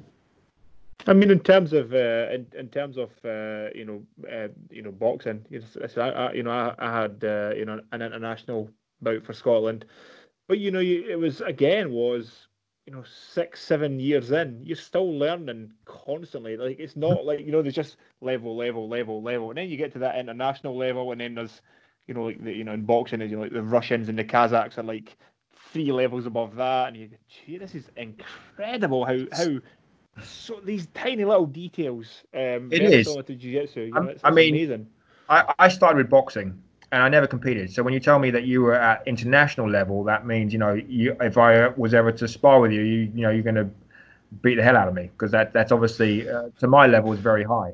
But as you said, it's it's always um, a big step up, and and I think one really good way to to or area to look at that is in wrestling, which is not that big in the UK, but it's huge in the US. So, Yeah, for yeah. example, you can wrestle at high school, uh, and then you can wrestle at college, and then you know you have at the you know U.S. national level or, or Olympic level. And if you go up against a good high school wrestler, their wrestling is very, very good. You know, a, a high level high school wrestler, you're like, oh my god. But when those high school wrestlers go up to the college level, then the majority of them are suddenly, you know, at a different level, and it's just becomes they're no longer the the big fish in the pond. Um, and then obviously, if you compare, you know, at the collegiate level, you have different divisions. I mean, if you look at you compare Division Three to Division One, which is really the top wrestlers. I mean, it's just like night and day. And then if you're going up to the national and and you know Olympian level, then it's obviously you know you're at the at something else. Yeah. So yeah it doesn't you can be sense very good at one level, and then you get up to the Yeah. next one, and you suddenly realize you're in a whole, you're in a, it's a whole different uh, ball game. it I- I always makes me um Oh, sorry. I was just going to say it always makes me laugh when people talk about wrestling because it always brings back the, the nightmares from uh, Naga, uh, Naga Europe. Uh, I've uh, you know won a, a few matches and I had a, a German wrestler uh, in the final and he wrecked me so badly. it just like didn't make didn't make any sense. Wrestling is so important. I, I, I did a bit of wrestling when I was purple belt, and then uh, as I said, I, I stopped a lot of the top uh, takedown game when I hurt my back, and I now that again I'm like you know my takedown game is not good, so I Yeah. started judo again. Uh, generally in the no gi training uh, at fight sports, you know, cyborg includes a lot of wrestling, so so you know they're big on on including that. And uh, you know I, I 100% agree. I, I think if you if you get comfortable with just jumping guards or, or butt scooting things like that which which I often do again because of uh, the back I like to play on the bottom. But I think Yeah. you, you know if you're grappling you got to know some takedowns uh, and be you know reasonably good whether it's judo or wrestling. But but um, Annoyingly, um, tough to deal with. You you're a big strong wrestler and I've definitely had you know yeah, yeah. uh, high, you know, high school or early college level wrestling big guys who come in who may be jiu-jitsu white belts, but they can be a nightmare because Yeah, they'll yeah, yeah. top and, and easier said than done to submit some of them with with um, the the just natural, you know, top game. I mean, this was um, uh, Naga Europe, uh, Yanis. It was heavyweight, so it was under 100 kilos. Um, so the, the German kid was, uh, uh, you know, six two, maybe six three, 98 kilos. Uh, but you know, an in shape 98 kilos, and he was he was a nightmare. So real strong. yeah, And, um, it, and annoyingly, his jiu-jitsu wasn't actually. I, I was a better jiu-jitsu player. He was a far, far superior wrestler. And just in the scrambles and stuff, you know, when I when I you know tried to get out, and it was just so much faster in, in those uh, transitions. Um, his actual submissions were not great, but you know he was such a Yeah, good wrestler. that- that's their weakness. You know, they don't practice submissions. Um, they also, you know, instinctively may turn their back because they, you know, the the choke threat isn't there. So that's just their instinct. Um, but obviously, their takedown is takedown game's going to be very good, and their top down their top game can be very good as well. The pressure, um, their conditioning is very high level. Um, and the transitions. I mean, it's a thing. You know, it's a beautiful thing to watch. I mean, wrestling is incredibly technical. You watch the high level wrestling, and it's just it, it's insanely technical. Um, and the pace that they keep up is just like just brutality. I mean, it just they they do not get tired, uh, and um, they don't ever stop. Uh, so so they're, they're they're definitely tough to deal with. And again, I, I'm a big proponent of you know rather than you know the, the way to the best thing to do is to learn some of that. You know, I'm never Yeah. really a high level wrestler, but uh, I think if you're a grappler, you, you should have some wrestling knowledge. You should have some judo knowledge, even if you're you know not great at either. You you've got to Yeah. have some takedown skills. Um, and um, you know, uh, there's also I think a difference between, as you kind of alluding to, uh, who may be a better grappler versus who's better at competing. And Yeah. so competing as a strategy to win on points. And so it could be that somebody stalls the whole match and then shoots in for a double leg and, and wins the match. Doesn't necessarily mean they're a better grappler than you, but they they know the you know uh, uh, have a smart strategy in the sense of of winning like that. I remember one time at Purple going up against a guy who, luckily, someone warned me that he was a he was a uh, national level uh, Russian judo champ. Uh, and so as soon as I heard that out, you better believe I didn't spend one second standing up with him. I ran and jumped guard immediately, and, and I managed to, to win that match with, with points. But I- absolutely, had I stayed standing up with him, I was going to get face planted, and uh, you know it would probably been downhill from there. I've nearly had that experience. Chris knows about this. There's a guy that trains in our gym, and I didn't know him at the time. Um, and he's a Jim's either a brown or maybe a Dan in judo, and is ridiculously strong.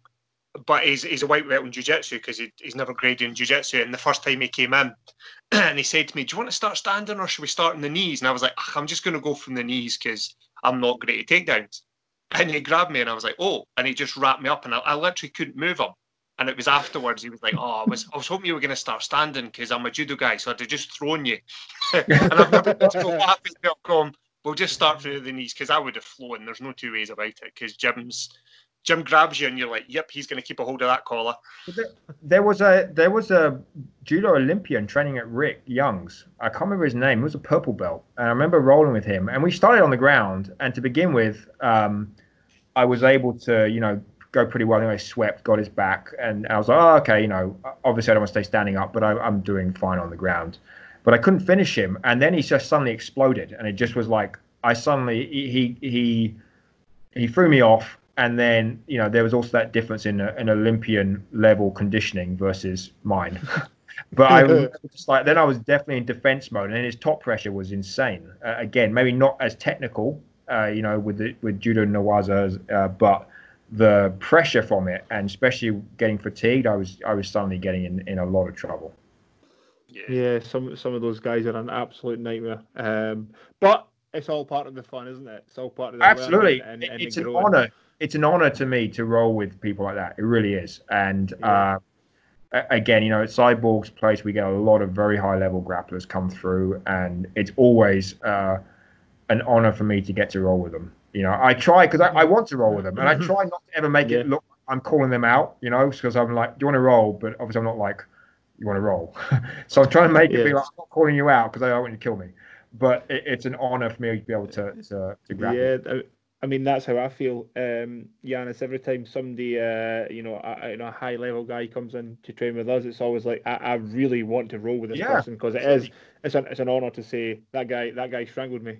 Yeah, Uh, it is. It is. it is. And uh, I think for most people, that's the experience they have. You know, it's it's like uh, you know the out, you know what the outcome's going to be. If you, you try your best, but you know what it's going to be, and that's fine. It's, it's more just like to to get to experience what it's like. I mean, I, I got to um, to do randori once. You know, stand up with a a guy on the Japanese ja- uh, national judo team, black belt, who was God, he must have been at least 20 pounds lighter than me, if if not 30. He was pretty small. And I remember just thinking, you know, just with the size difference, I was a purple belt at the time. I was like, just with the size difference, I, I'm going to be able to stall a little bit. And I remember he grabbed hold of my lapel, and I actually, it was so smooth, I didn't even feel anything. I was just suddenly looking up at the ceiling. Like it was not like, it wasn't painful. It just was suddenly I was looking up at the ceiling. And I was like, I don't even know what the hell you just did. But the fact that, you know, I'm 30 pounds heavier than you with some background in, in, in takedowns, and I didn't even see or notice what's happening. It, it's, it's a privilege to train with somebody with that level of skill. Yeah, it's um, like I say, there's you know there's levels. I mean, I've I've had the same thing, uh, Yanis. You know, sparring, boxing, sparring, where you'll spar with somebody who's you legitimately world class, and you just you just go going, you know, I know what to do, but I don't understand how to stop this. It doesn't make you know, it just doesn't make sense. um, before you Yeah. your nose is burst, and you go, what the. F-? yeah, that's and that's that's you know again, I love boxing. I love the sport of boxing. Uh, I was just not very talented at it. The, the the one difference is that it's a lot less forgiving in the sense of you know it's not just getting tapped out. I mean, it's you know getting your busted face, uh, and there was Yeah. there was that is part of the reason I just like you know. I don't really want to get punched in the face anymore. Uh, much as when I was 20, so uh, but I really do. I mean, the, the, and I think it's it's something that people who do martial arts and aren't that familiar with boxing really don't realize how technical it is. You know, they just think, oh, you just punch. And, and it's one of the most technical. I mean, it really is, uh, and most precise uh, combat sports. And also, I mean, Yeah. especially before I learned about grappling, I think one of the most um, effective uh, styles for this, you know, self-defense. are really, you know, it, it's, uh, I think, very Yeah. legitimate way of defending yourself is if you know how to box. I mean, you know, I, I, you you know, like on the on the on the other side of what you're saying, here, Yanis. Um, so you know, when I boxed, I was one of the guys. I've said this a few times now. Uh, you know, I was one of the guys who, you know, just went, well, they couldn't take me down because I would just punch them. And then you know, it's not until you just, you know, it's not until you try another sport where you go, ah, like you're saying, you know, the first time you go and you know, you know, do jiu-jitsu and somebody does, you know, a double leg on you, and you go, what? I don't understand what. How did you do Yeah. that? It doesn't make sense. You know, it's that it's the same thing. So you have And to I think- respect each art. Yeah, Um, absolutely. Uh, and boxing does, I think, open itself quite. You, you know, the the traditional boxing, it, it- it's quite open to being taken down. You know, Yeah, yeah, in terms of yeah. where your legs are and the way you're standing, it's it's it's generally.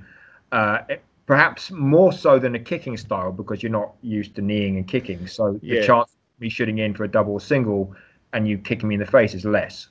So definitely, um, you know, boxing without grappling is is a big hole. But in terms of a striking form of combat, uh, I think it's definitely, in my opinion, one of one of the most. Uh, one of the greatest things in the entire world to watch is two Mexicans who will stay close and trade body shots and bob and weave and slip and set things up is one of the most beautiful things uh, Well, you can watch. the, the hand speed of these boxers, the hand speed, the accuracy, uh, you know, is just uh, incredible. Um, I think my favorite fight of all time was was Hagler Hearns, Yes.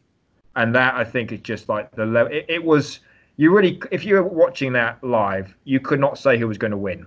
You know, Yeah. until finally Hagler knocked out Hearns, it could have gone either way. I mean, it just was the precision and the on back and forth between those two non-stop. It just was Yeah. incredible. And I think unless you train it, you realize how hard it is to punch with that accuracy at high speed whilst Yeah. being hit yourself. I mean that that was, and I say this because I, I you know I uh, started with Taekwondo, and I really kind of had that opinion that the legitimate martial arts were the ones with belts. You know that was. I grew up with, with Jean-Claude Van Damme and stuff like that. So I was like, you know, a real martial art is is one with kicks, and boxing is just a sport. Uh, and then it was actually when I I started my undergrad at Southampton, and um, some of the guys I was, you know, in my dorm, I started Taekwondo and they started boxing. And they were like, no, no, boxing is really effective. I'm like, yeah, yeah, whatever. And then we would just start sort of, at one point, we started sparring. And obviously, I, I, when I was just getting, you know, battered because boxing is very effective at getting in close where you can't can't kick. Now, obviously, I'm not good at Taekwondo, so it's not. I'm not trying to say it's a Taekwondo versus boxing. I think Taekwondo is incredible uh, martial art, but it opened my eyes to uh, the importance in real combat of being able to punch and uh, the way boxers train. I mean, again, with Taekwondo, you don't train, at least with your hand, you don't train to hit moving targets. You don't train Yeah. to, to hit moving Yeah. targets and avoid and that's just something that, that boxers do very well.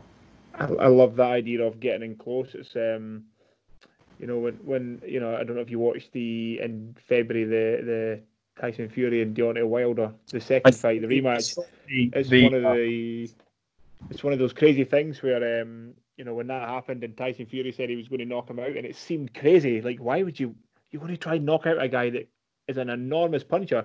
But if you step into the into the you know into the fire, you take his thing away from him yeah, you do. it's insane. It, you know, but to be able to have the confidence in yourself to be able to say, I don't care about your power. I'm going to stay here. And then all of a sudden, if you're not at, you know, full range, you're a full full extension, you have no power. It's a Yeah. really bizarre thing to watch and an incredible performance. Um, you know, from from Tyson Fury, that was a- you know one of those great great you know nights of British sport. Um, phenomenal, phenomenal fight. A really an outstanding performance. Um, quite a crazy thing. Uh, you know, he must have uh, an unbelievable belief in himself to to try that. Um, yeah, you and know, I, that- I, I, ha- I will say since I got into grappling, I've not followed other than the highlights boxing uh, that as close as I did, especially in the '90s. You know, when I really kind of watched it uh, extensively, and and um, you know, again, you know, I, I was more on the, uh, especially the traditional, uh, the the famous classic era of the '60s and the uh, yeah, yeah. 70s uh, and you know the uh, Ali years, the Sugar Ray Leonard, and, and those were the the guys that I really grew up just uh, admiring. Yeah, but you know what you know what what Fury did that night would be like um be like be like having a match with Gordon Ryan and saying, "Here's my leg." Yeah. it just it seems so crazy that you know, actually this might work. Yeah, I, I, I mean, I guess it does help. I mean, he's, he's got a bit of an iron chin. Uh, obviously, no one's uh, no one can't be knocked out. One of my problems I felt with boxing was that I did not have a very strong chin. You know, I, I definitely felt like uh, Yeah. it wouldn't it didn't take much to get dropped and so uh, i don't know whether i was getting hit by really good punches or if i do have a, a glass jaw i don't know either way um, i don't want to put it to the test Get, getting hit in the face is not a great thing. I mean, I wouldn't No, advise anybody to box. It's not good. it's not especially no one knows how to throw a hook it really is like- and it's it's not about weathering the pain Yeah. it's like your lights your lights go out your lights go out you know that's it. Yeah, yeah. I've always said that to people. You know, and Tyson Fury's always said, you know, all this crazy talk. You know, no man, no man born from his mother can knock me out. And you go, you say that, but if you're unconscious, it doesn't matter how tough you are. You're you can't You're- get up because you're unconscious. the match the fight that actually got me into grappling was not actually it was not uh Royce Gracie actually to be honest. It was it was Ken Shamrock. And it was uh, UFC uh UFC 1 when he fought Pat Smith who was a kickboxer. And at the time I didn't know what grappling was. I had no idea. I just saw these two big guys. I thought okay they're, they're going to throw down. There's going to be a massive brawl. It's going to be awesome. And I remember Pat Smith saying before the fight that uh, he felt no pain. So he was just like, I'm not concerned about submissions. Not really knew what submissions were then, other than jiu-jitsu guys and, and Ken, who came from like sort of the catch wrestling background from Japan. And um, he was like, I don't feel I don't feel pain, so it's not going to work on me. Uh, I thought, well, that sounds. He looks like a tough guy. He probably doesn't feel pain. Uh, and then Ken did this beautiful sort of you know, outside trip, took him down into close guard, and then and dropped back for a heel hook. And I didn't even know what he was doing. Like you know, he just seemed flailing around looking for the leg. I'm like, what is that? And then Pat Smith is screaming in pain, you know, tapping and just absolutely screaming. I just was, you know, again, you know, it, it's. Uh, you may you may think that there's no submission that can make you tap, but uh, that's definitely not the case. And that was the match. You know, I I want to know. I want to know what that move was, and it looked really cool. Yeah. And I want to learn. That's that, that's one of those funny things as well as when people, you know, uh, uh, and one the one that I always go to is, um, and I, I am not a Conor McGregor fan in any way, shape, or form, and I ended up having to defend him against Khabib because people were looking at, you know, it, it- you know, it was kind of on the chin, and people were saying, "Oh, why did he tap? I, w- I wouldn't tap for I that." wouldn't And you tap. going, Yeah, I mean, I, that's- prom- that's I, I, I, I promise you, when you have one of the best wrestlers in the world and he has got your chin squeezing, I, mean- promise you, it's happened. That's just it's just like such an absurd statement. And again, Yeah. regardless, you know, no one's taken away that Conor's a very, very tough guy. Uh, and anyone thinking that they were going to do better at that point, I mean, at any point, is laughable. Yeah. Um, you know, especially with a guy with the just, you know, Khabib is such a monster, and especially his, his grappling yeah. Is just a. Uh, a he's um he at the minute at the minute he is like to me, he's like the he, he's like the the the UFC's version of Lomachenko and, and boxing, where I watch both of them and, and go, I don't I don't understand how you're doing this. This doesn't. It just seems. It's like it's a you know, and people don't understand like how this becomes an art. You know, when you watch uh, Khabib slowly, you know, he's got both legs trapped. You know, Michael Johnson when he had an arm trapped and both the legs trapped. Beautiful. It's just and, and you yeah. watch this go, this is this is uh, this is beautiful to watch.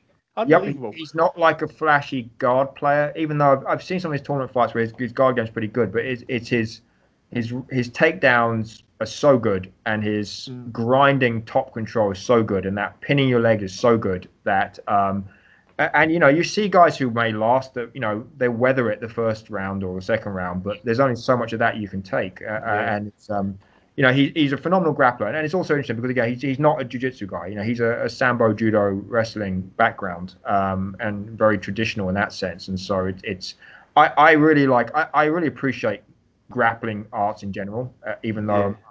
I'm almost exclusively Brazilian jiu-jitsu. So it's, I always like to, to see um, uh, fighters who come from the other grappling styles. Yeah, I mean, um, I know Barboza's face oh, when yeah, yeah, yeah, yeah. hammered him, and I think it was the end of the second round, maybe the third, and uh, the buzzard went, and he'd just been mauled for the entire five minutes, and he kind of stood up with just this look of like, just resignation of I don't know how to stop this man doing this to me. And I don't think people realize that that mental that mental component yeah. when you know that you are now against somebody and you now know I can't beat this guy. You know, doesn't matter what, yeah. what whether it's yeah. grappling or stand up or or MMA maybe there's another time you'll beat him, but right now he's better. And, and uh, um, you know, it's it's you, it's just mentally breaking you down. And the thing is, as well, in in that um, in that point, you know, Edson Barboza's world class. Absolutely. And getting made to look like a novice, getting toyed with, and it's just like this is you know, I mean, it's like uh, you know, if you watch uh, Vasily Lomachenko and some of his, you know, his highlights, and, and it's it's so beautiful, and you look at it and go, I don't, I mean, I understand boxing, but I I don't know what you're doing here. I mean, your your footwork, the way you're changing angles and creating angles, is on such a such a different level that he's making world champions look, you know, yeah. like like amateurs. It's so beautiful to watch. I, I like. It's one thing I really do like with, especially with MMA, because obviously, you know, MMA has multiple components to it. But when you have uh, fighters who specialize in something before they got into MMA, um, mm. and they're able to, they are so good at that angle, like mm. the grappling angle, the stand up, that they're just on a different level. And when you see them pull that out in these fights, you know that uh, their striking is they're world class kickboxers or world class. Uh, karate guys, uh, world class grapplers, and, and, once you get into that uh, world with them, then it's just it's just a completely different level of, of skill. I remember when um, you know Stephen Thompson, who uh, yeah. you know really very high level karate kickboxer, when he first started coming up, and um, you know his stand up skill was just so much more technical than what you were seeing. The way he would throw a roundhouse and put his hips into it at the last second, you know, just a, a level of detail that you don't see with most, you know, uh, MMA fighters. Uh, and um, it, it, was just incredible to watch because it just was yeah. a, a, different uh, skill level. I think, I think um, the elite grapplers, you know, when they get on the ground and it's almost guaranteed at that point that um, that person is, you know, uh, in yeah. really deep trouble. Yeah, yeah. I think it was in um, one championship as well. I think was it Sage Northcutt that went there. Is that right? He went to UFC, but I, don't, when, I think he was at one before that. He yeah, one because he fought um, he fought Cosmo Alexander, who was a top top level Muay Thai guy, and I think in his first fight, and he got rendered unconscious. Yeah, he got very, immediately very, very, back. very quickly. Yeah, yeah, I mean, that was right. He went after you. That was after his UFC fights, Yeah, right? yeah, he yeah, went there. yeah, I, I remember that, and um, I I didn't know who Cosmo was at the time, but then I just was like, you know, he wasn't flashy. It just was brute, brute. just, yeah, you know, just there's, brutal. there's levels to this game. So, um, Yeah. but yeah, you know, that's it's you know those specialist guys are, you know, terrifying uh, when you see them, you know, against a guy who's just a. ju- Yeah, I I mean- just you know, he's just a mixed martial artist, not a specialist. No, no, no. It, it's it's it's um, you know, you could see it back, you know, back when Randy Couture was fighting, and there was generally you had the guys who had like high school, college level wrestling were very, very successful, and then you have a guy who was an alternate Olympian, and he was just at a different level. I remember when he fought Tito Ortiz, who was considered at the time a very successful. His wrestling was considered very good for MMA, and Randy was like, "Yeah, he wrestled in high school. I wrestled. I was an alternate for the Olympics," and Yeah, when they clenched up, it was you know just so one sided at that point. but it was uh, one of those things that always makes me laugh. And uh, you know, people still use this when they, you know, you you know, when people use the MMA versus boxing thing, uh, which is stupid in itself. But you know, when when uh, James Toney went and fought Randy Couture, you're like, oh, Oh yeah, I remember that. Yeah, yeah, that was oh my god, Toney just flailing, flailing in the head of arm triangle, wasn't it? Randy. Randy got his he got his no gi black belt after that fight. He did. Yeah, That's Yeah, I right. he mean, got given his black belt for for submission grappling from from that. Uh, I think he had an arm triangle. Yeah, Yeah. James James Toney basically said afterwards, who eh, one of the guys you listen to now, it's actually a shame because um, he really struggles to speak. He's, he's he went on far too long, and um, you know he said afterwards that he did no he didn't do anything. He just went, I'm a boxer, I'm James Toney, and I could beat anybody. And then Randy Couture took him to the ground, and they went, All right. oh. I mean, it wasn't that much different from Royce Gracie against I think it was Art Jimmerson, UFC Art one. Jim- Art you know, Johnson, yeah. One, with the one glove. One glove. One glove. Once he got taken down, he was like, you know what, I'm over this because he he actually tapped. I think he just got mounted and he just was like, I, I have Yeah. absolutely no idea what to do and I'm not. It's not worth me getting hurt. I don't blame, And- him, but but it was like, And you know, it's one. You know, and again, if people don't know who James Toney is, I mean, when you listen to the greats of the era, would tell you James Toney was more Hmm. talented than Roy Jones, more talented than Bernard Hopkins, an absolute genius who didn't train and was really lazy, but supremely talented. And he thought he could go into MMA and just win. And he's like, you, you. I mean, Randy Couture's called the natural. you're fighting at heavyweight, you know, like 265, and you were a really good 160 pound boxer. This is, you know, and it's just like you could see the moment in his face when he's on the ground, and Yeah. uh, you know, you're like an arm and choke, and you can see the moment in his face. You went, oh shit. yeah, I mean, was, you know, Randy was a smart fighter. You know, he was also his things was dirty boxing. You know, he, he had a boxing background, but obviously his wrestling was his real. And obviously, he wasn't going to play Tommy in, in a boxing match. So he was. I believe, um, I believe Randy Couture was a Golden Glove guy. Sorry, I don't know. I think because he was he was in the army, I believe, and he, he definitely did come from a boxing background. Yeah, Uh, I don't know if he did Golden Gloves or not, but but he he, he you know he, he had decent at the time box. Obviously, wasn't high level. yeah. Uh, Again, was- I mean, I was trying to think now. I was trying to explain this to my friend who's not an MMA fan. He's a, a real boxing guy, and I think it was like, um, I think it might be Cody Garbrandt. And Cody Garbrandt, I'm pretty sure, was a Golden Gloves champion as an amateur boxer. And when he was trying to, I said, no, no, like, to win a Golden Gloves championship as an amateur in America is a massive, massive achievement. I mean, you are Yeah, good. He's lightning, lightning hand speed. Um, Yeah, you know who, who was Golden Gloves was um, Stephan Bonnar. So Stephan Bonnar, Ah, when he okay. came on, again, he had a very interesting um, uh, qualifications because he was Golden Glove, Taekwondo black belt, and Brazilian Jiu Jitsu black belt. And so that was Okay. sort of very, you know, interesting combination. You're like, well, that guy, you know, um, kind of has it all. And and he, was, you know, he had, he had a pretty successful um, career. Um, the other one to me, and, and probably in modern time, my favorite fighter was Lyoto Machida, uh, and a very interesting sort of story, a- a sort of uh, style with him because obviously he, he came with this traditional karate background, but legitimate karate. I think people, you know, there was at the time this sort of people almost looking down on karate. They were all like, no, no, no. If you want to learn how to stand up, do Muay Thai. That that's the only thing that matters, or boxing. But but karate, taekwondo doesn't work. And clearly, that's not the true. I mean, you watch Kyokushin at high level, or or Mm. you know, high level, you know, karate guy or taekwondo too can be very effective. And but Machida had been trained, I think, by his dad, had trained him in Shotokan, um, but also made sure, you know, being raised in Brazil, that he had learned Brazilian Jiu Jitsu, so he had a, a black belt in Jiu Jitsu. He'd taken sumo, so he'd actually you could actually see him do with his sumo when people would try and shoot in on him and get the underhooks. Um, he would use karate sweeps, so he had very effective takedowns, but it was from karate, believe it or not. And um, you know, for there was a while then when no one could figure out his style. It was highly effective, and then I mean, people I think caught on, and, and I think age meant his reflexes slowed down a bit. But uh, when he was in his prime, he was just incredible. Yeah, yeah definitely. There was that um, point in the UFC roundabout then where it was like the only person that you could see beating those guys was like we were saying the weight category above because you had GSP and then above him you had Anderson Silva, above him you had Lyoto. I can't remember who the heavyweight was at the time because the heavyweight change seemed to change every couple of fights. But there was always that thing where it was like the only guy that might have beaten GSP was Silva. The only guy that might have beaten Anderson Silva was maybe Lyoto Machida because he's got the little bit of size on him. And obviously all at their peak, as you say, before yeah. age caught up in reflexes. But uh, there was that interesting time. And, and then B, uh, BJ Penn was the lightweight and obviously couldn't beat GSP at, at the kind of welterweight that each Although, guy level above. Um, he had, you know, BJ Penn had, uh, he had, he came very close the first time he fought GSP.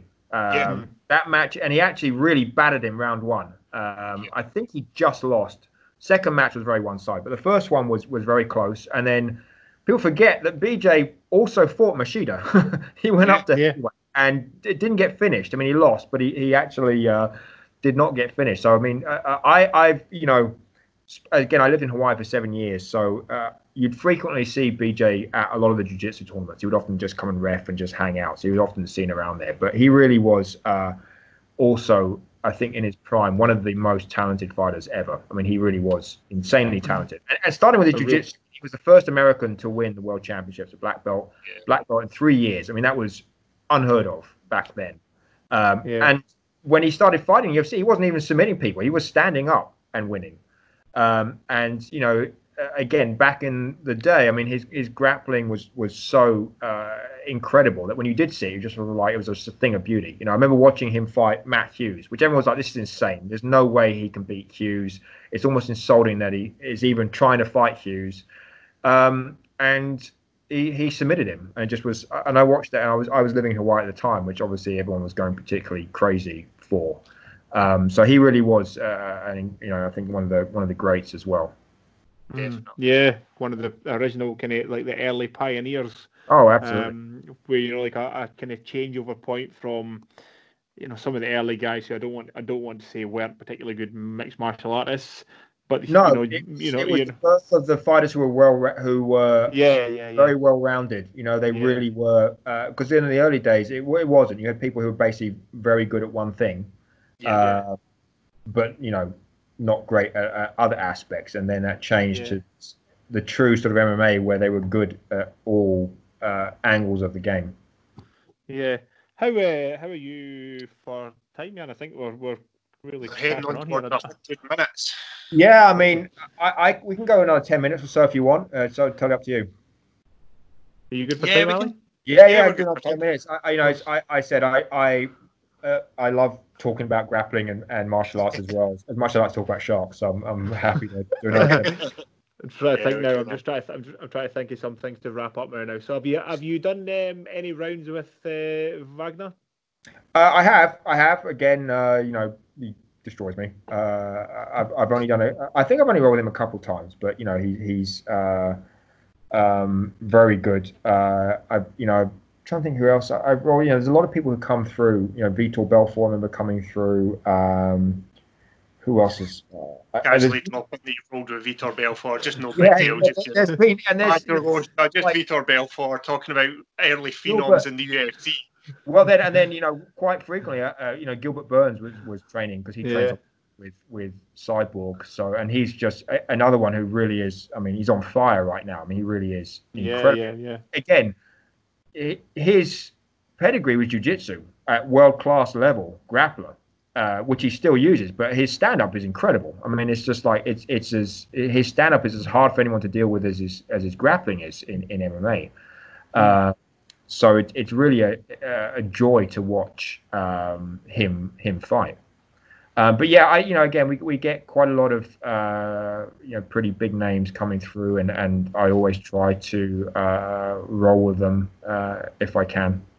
I'm just trying to think now. Is um, how good is uh, how good is uh, Cyborg's English?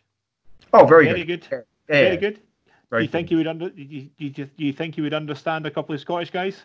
Oh yeah, yeah. I think reach out to him. he also, you know, he travels around the world um, giving seminars, uh, including in the UK.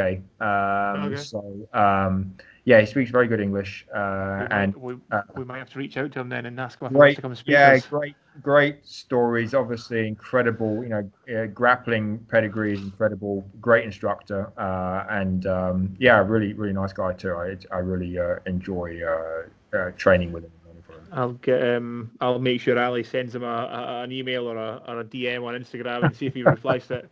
That'd be a cool. That'd be a, that'd be a, that would be a cool one. Uh, you, you, can, you can only try, right? yeah, Um, he would, he would definitely be uh, a good person to talk to. Yeah, we'll try. We'll certainly try.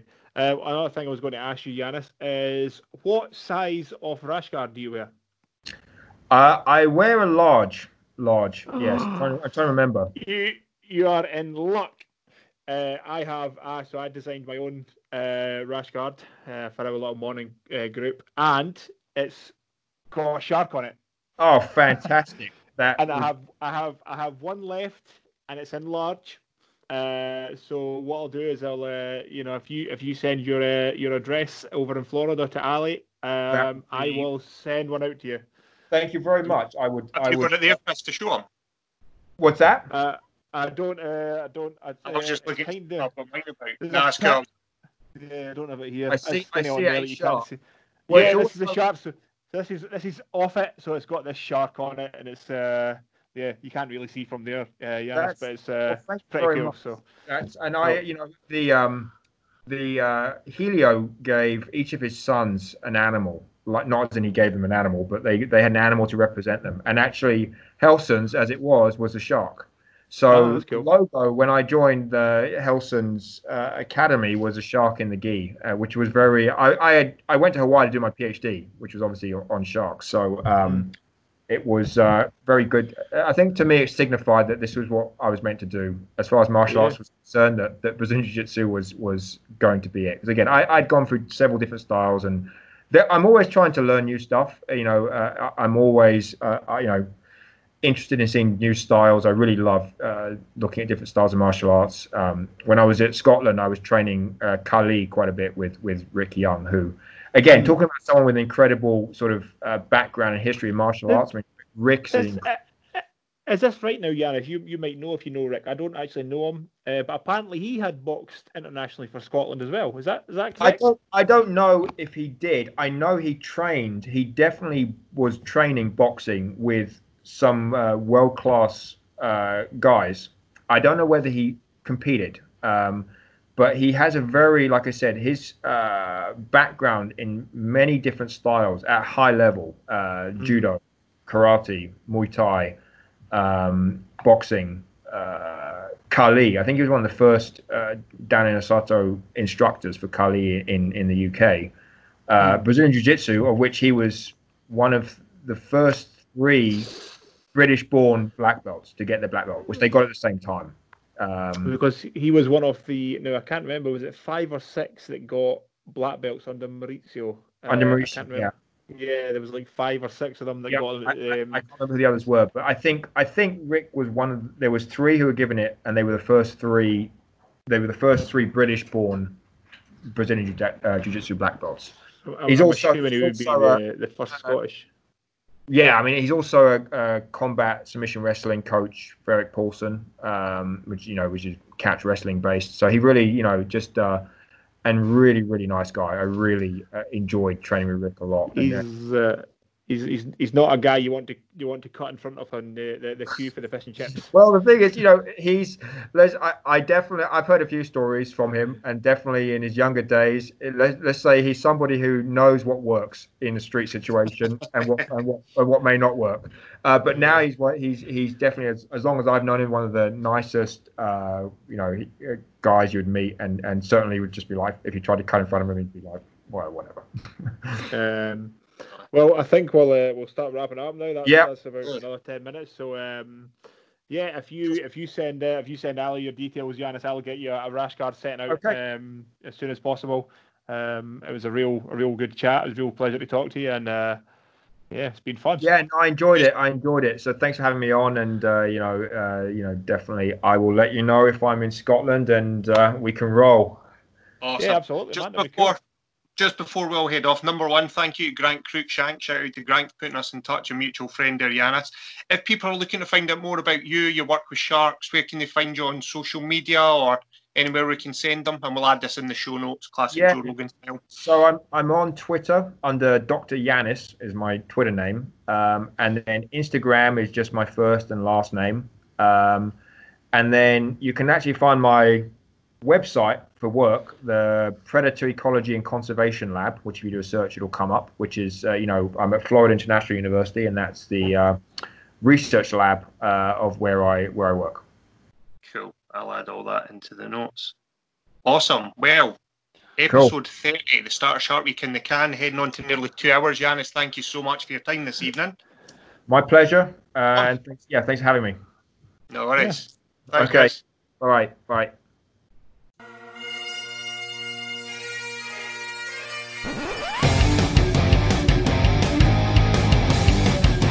The Silly Goose Gang Podcast.